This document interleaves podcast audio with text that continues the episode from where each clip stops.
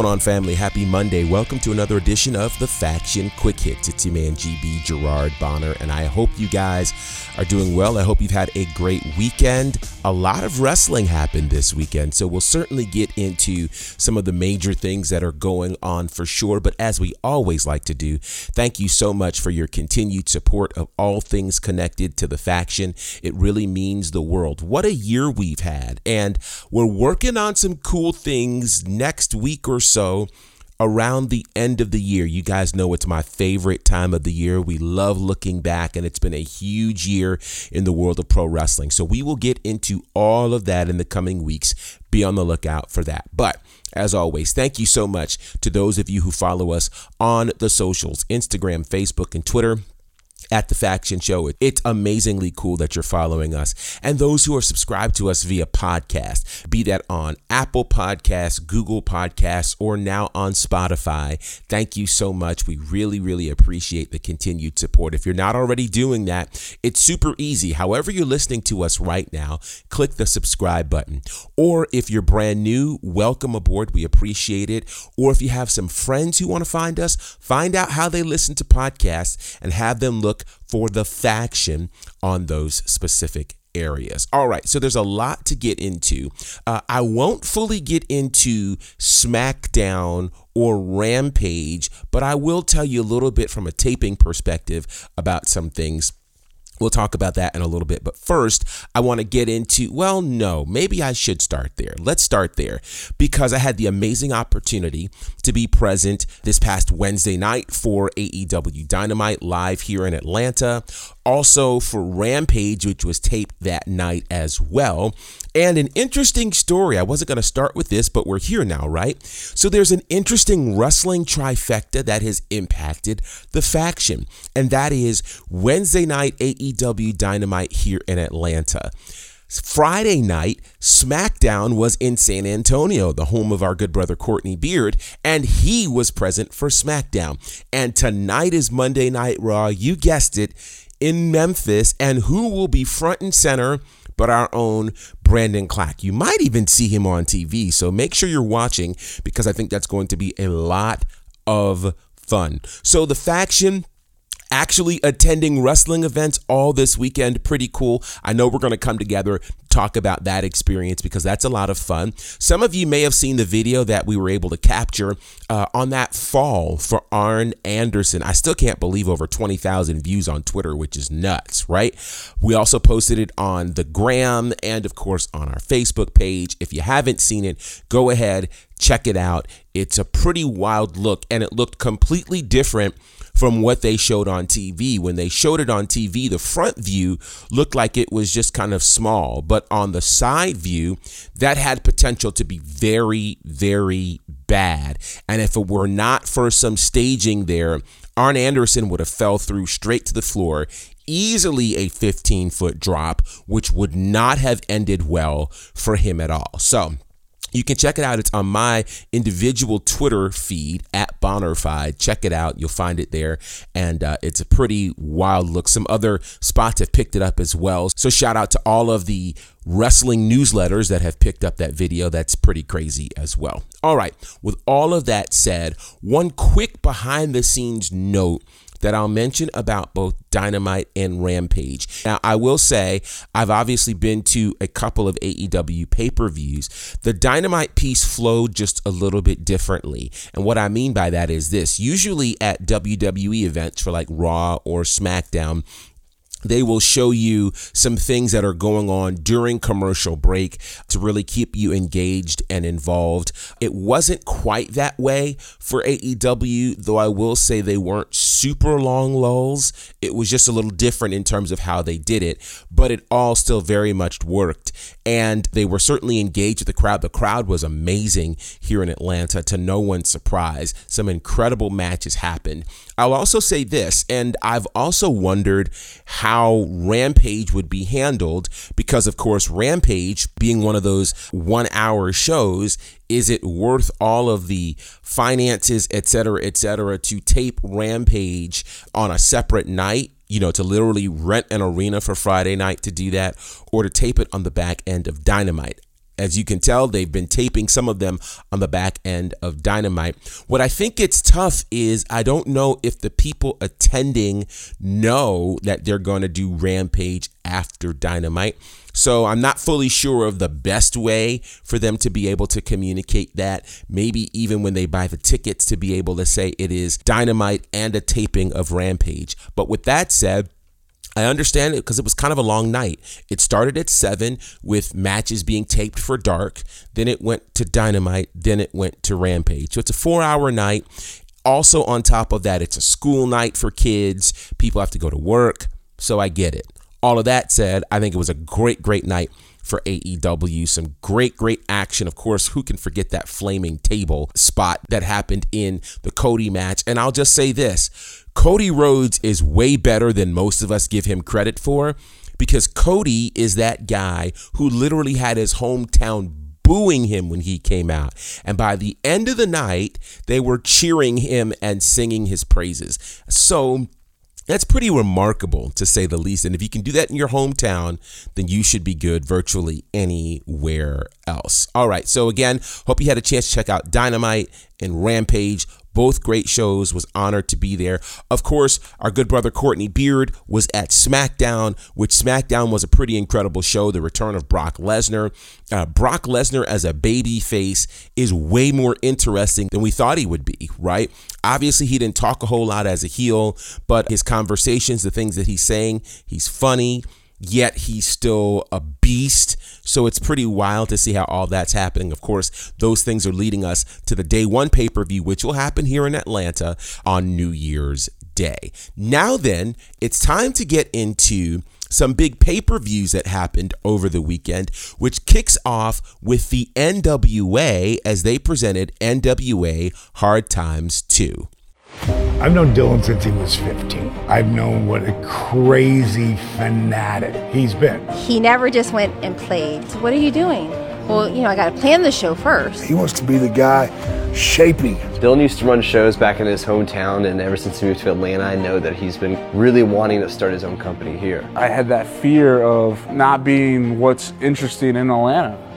I said, I'm going to start my own wrestling promotion. You need to get in a room with this guy. Because at the end of the day, wrestling had grown stale in Georgia. I'm like, dude, this guy's ruffling everybody's feathers. Dylan learned that I'm impatient, and I announced that we were going to start a promotion 90 days later. And I knew that I had no content. But then I started to see all the things that he was doing. It was starting to look really professional. Gary had stirred up so much shit. We were going to be the laughing stock of the entire city if we didn't deliver. Perception's reality. How did we get on Southern Honor? What was the process of them walking over there like, I'm going to do that? I thought, honestly, he was dead. You hear his brain swelling. I literally thought Southern Honor was probably done. You always told me if you don't like an idea, come up with a better idea. You're telling me you won't listen to the idea? And we're going to pack 1,000 people. I couldn't wait for an answer from Chris. We weren't sure. No confirmation. How about that? Oh. The lights are going out here. The first indie show I've ever done in 23 years was with Southern Honor, and now everyone's talking about this company. Nothing bigger than that's ever going to happen here.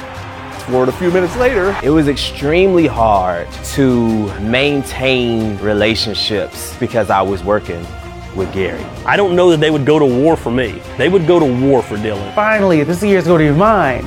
COVID. I can honestly say my last match will be here just because Southern Honor is that special to me. So many things that have happened in my life that you could write on paper and it would read as a book. And Southern Honor is just another chapter. As long as there's a them and there's a you, there will always be the SHW.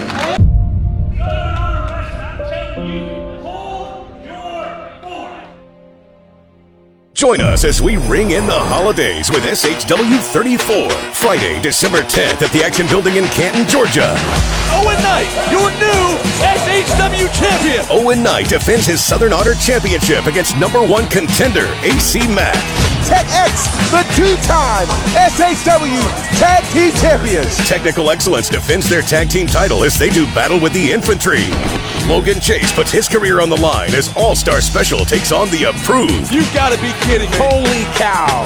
The People's Captain Gunnar Miller goes one on one with the Priest of Punishment, Judas. And former tag team partners collide as Jordan Kingsley faces off against Kevin Ryan. This is insane what we're seeing right now. Plus, Joe Black, The Heathen Cruel, Cyrus the Destroyer, and more.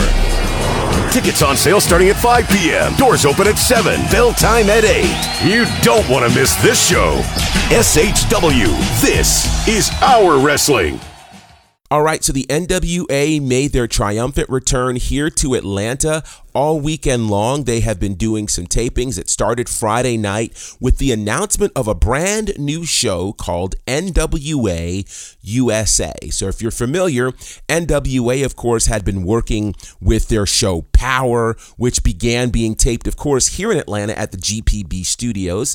From there, the pandemic happened. It caused a slight partnership, and I say slight because it was a brief partnership with the UWN, the United Wrestling Network. Work then it moved to them doing some tapings for Power with no audience. And then when the NWA 73 show happened in St. Louis, they did some Power tapings there. Well, now they have announced this new NWA USA show. The design of the show, it's supposed to be quicker action. All sorts of things are supposed to be happening with it. So those shows taped on Friday. And here perhaps is the biggest piece of news that NWA USA will be available on YouTube, much like NWA Power used to be.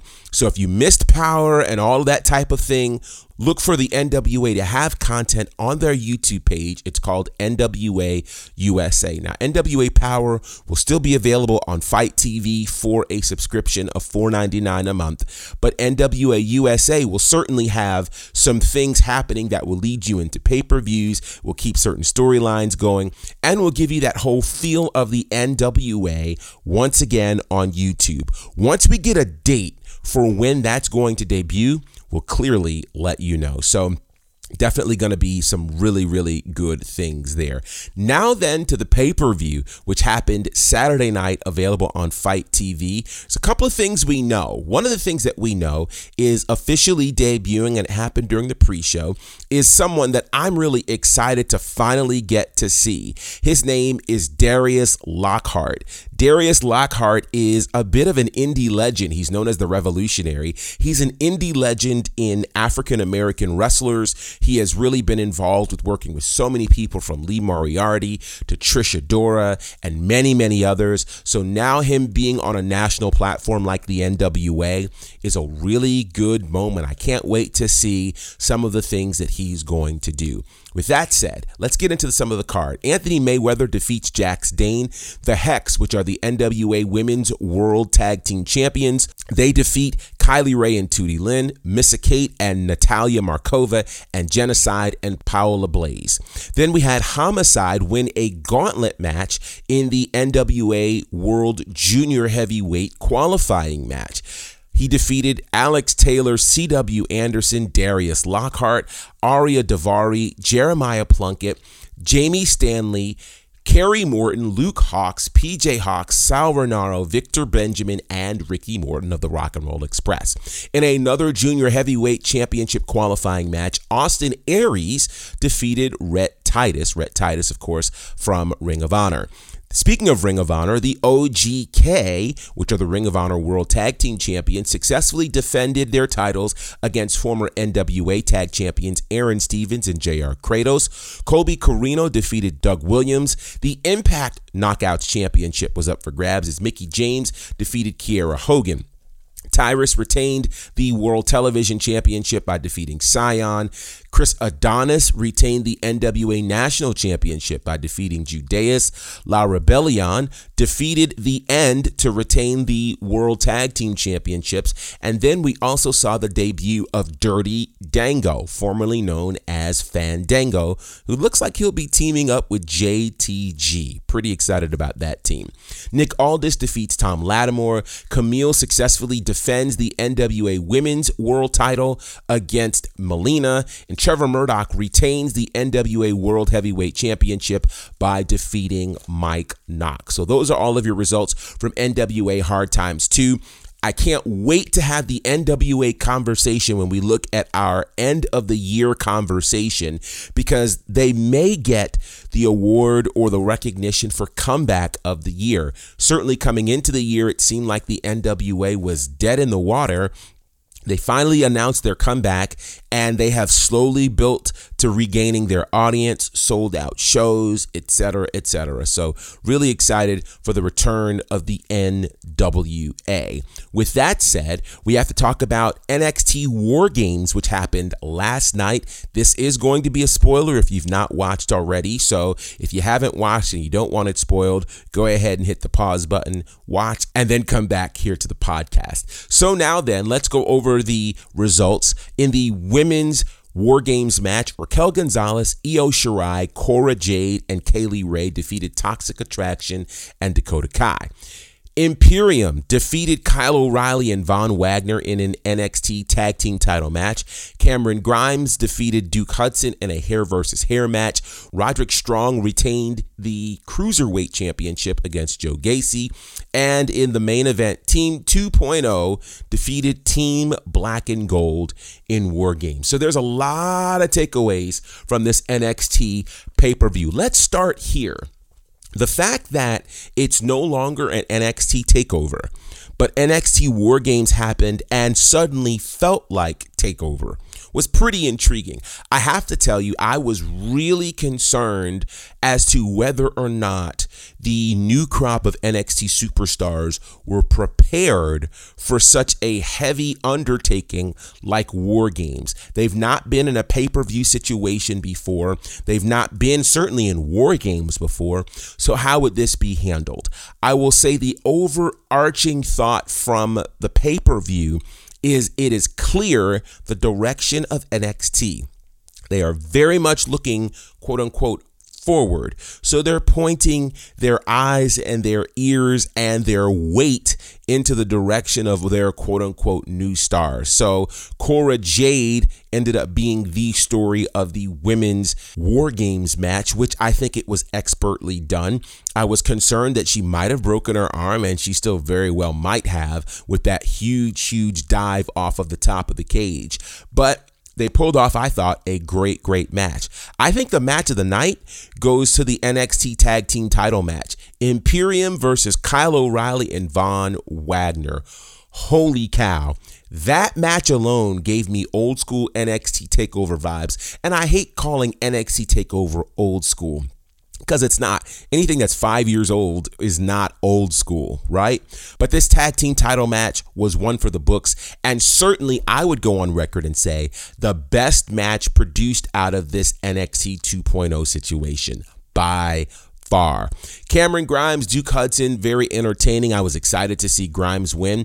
I actually thought Joe Gacy was somehow going to defeat Roderick Strong just because of the push on the newcomers and the like. And then I heard there was talk of renaming the Cruiserweight Championship, but that didn't happen because Roderick Strong won the match. Team 2.0 defeating Team Black and Gold. I didn't like it. And I'll tell you why I didn't like it. A, because I knew it was going to happen, right? All of the things were pointing toward that team winning. It became very clear during the match that the fans were clearly behind black and gold. So the fans very much want the NXT that they've known and loved, not 2.0 but they're getting 2.0.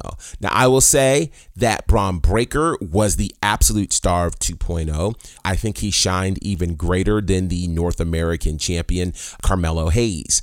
I think invisible in that whole thing was Tony D'Angelo. Like, what's your deal, guy? Invisible, nothing about him stood out except for wildly underhanded tactics. Grayson Waller, I think, is the embodiment of 2.0, the whole idea of being disrespectful to those who have paved the way, you know, et cetera, et cetera, et cetera. I also feel like it may have been our last time seeing Johnny Gargano in an NXT ring. And if that's the case, it's a sad day.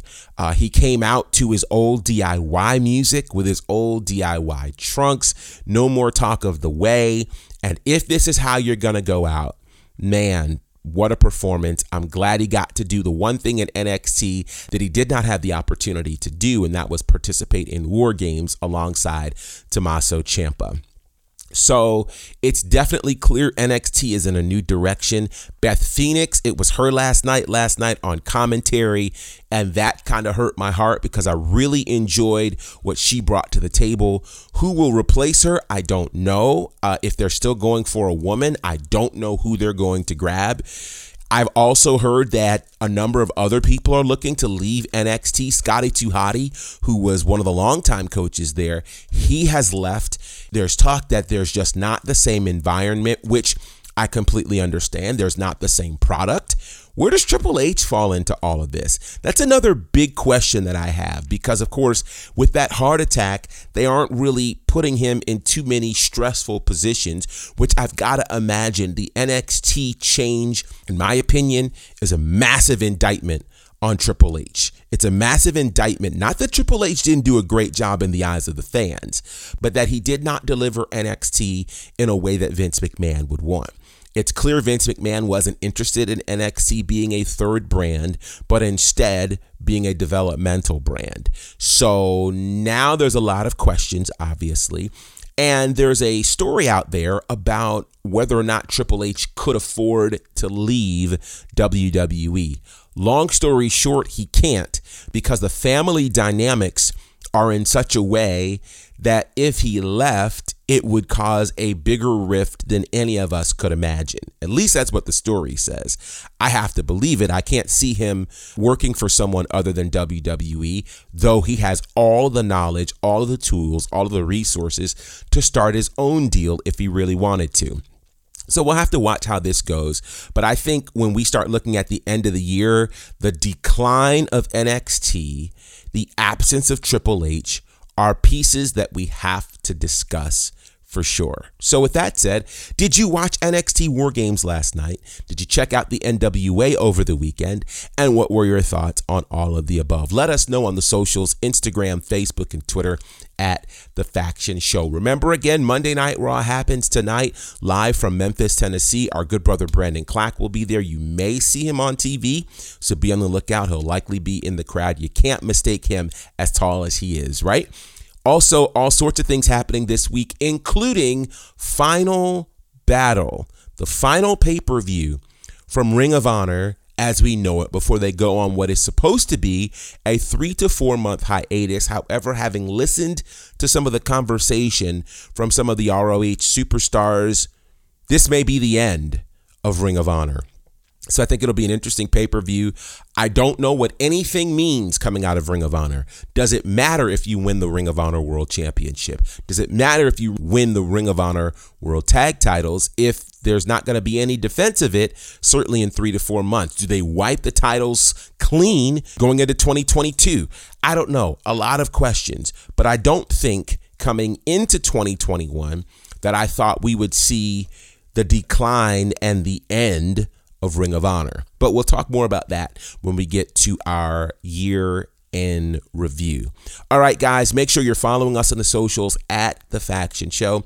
Make sure you're subscribed to our podcast on Apple Podcasts, Google Podcasts, and of course on Spotify. Stay connected to what we're doing because we've got some great, great things on the horizon. Until next time, family, representing for my good brothers Courtney Beard, Brandon Clack, and the fourth horseman, John Murray, my name is Gerard Bonner, and this is The Faction.